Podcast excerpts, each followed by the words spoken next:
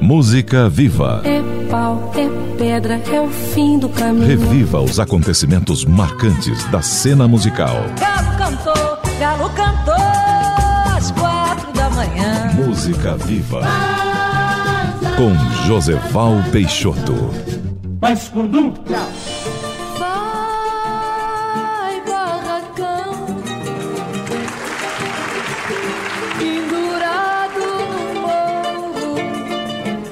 E a deusa, a divina, Elisete Cardoso.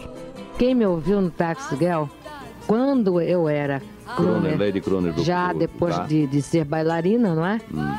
Foi o Erasmo Silva, que é meu compadre.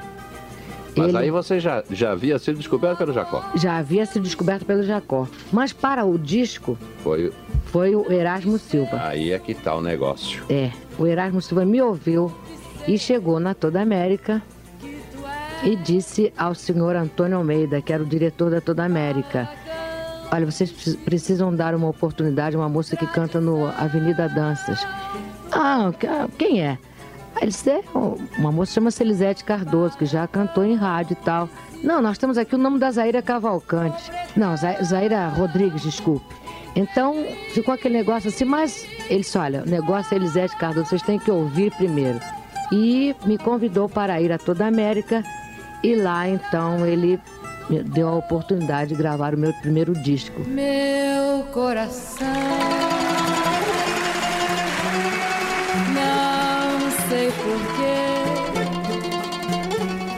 bate feliz quando te vê. Começou a cantar mocinha, 16 anos. 16 anos, exatamente. Mas antes dos 16 anos você já cantava as músicas que seu pai tocava violão naquela serenata? Ah, Sabe não, quais eu gostava, sempre gostei muito de cantar. Meu pai gostava de tocar violão na soleira da porta da cozinha, assim, noite de lua.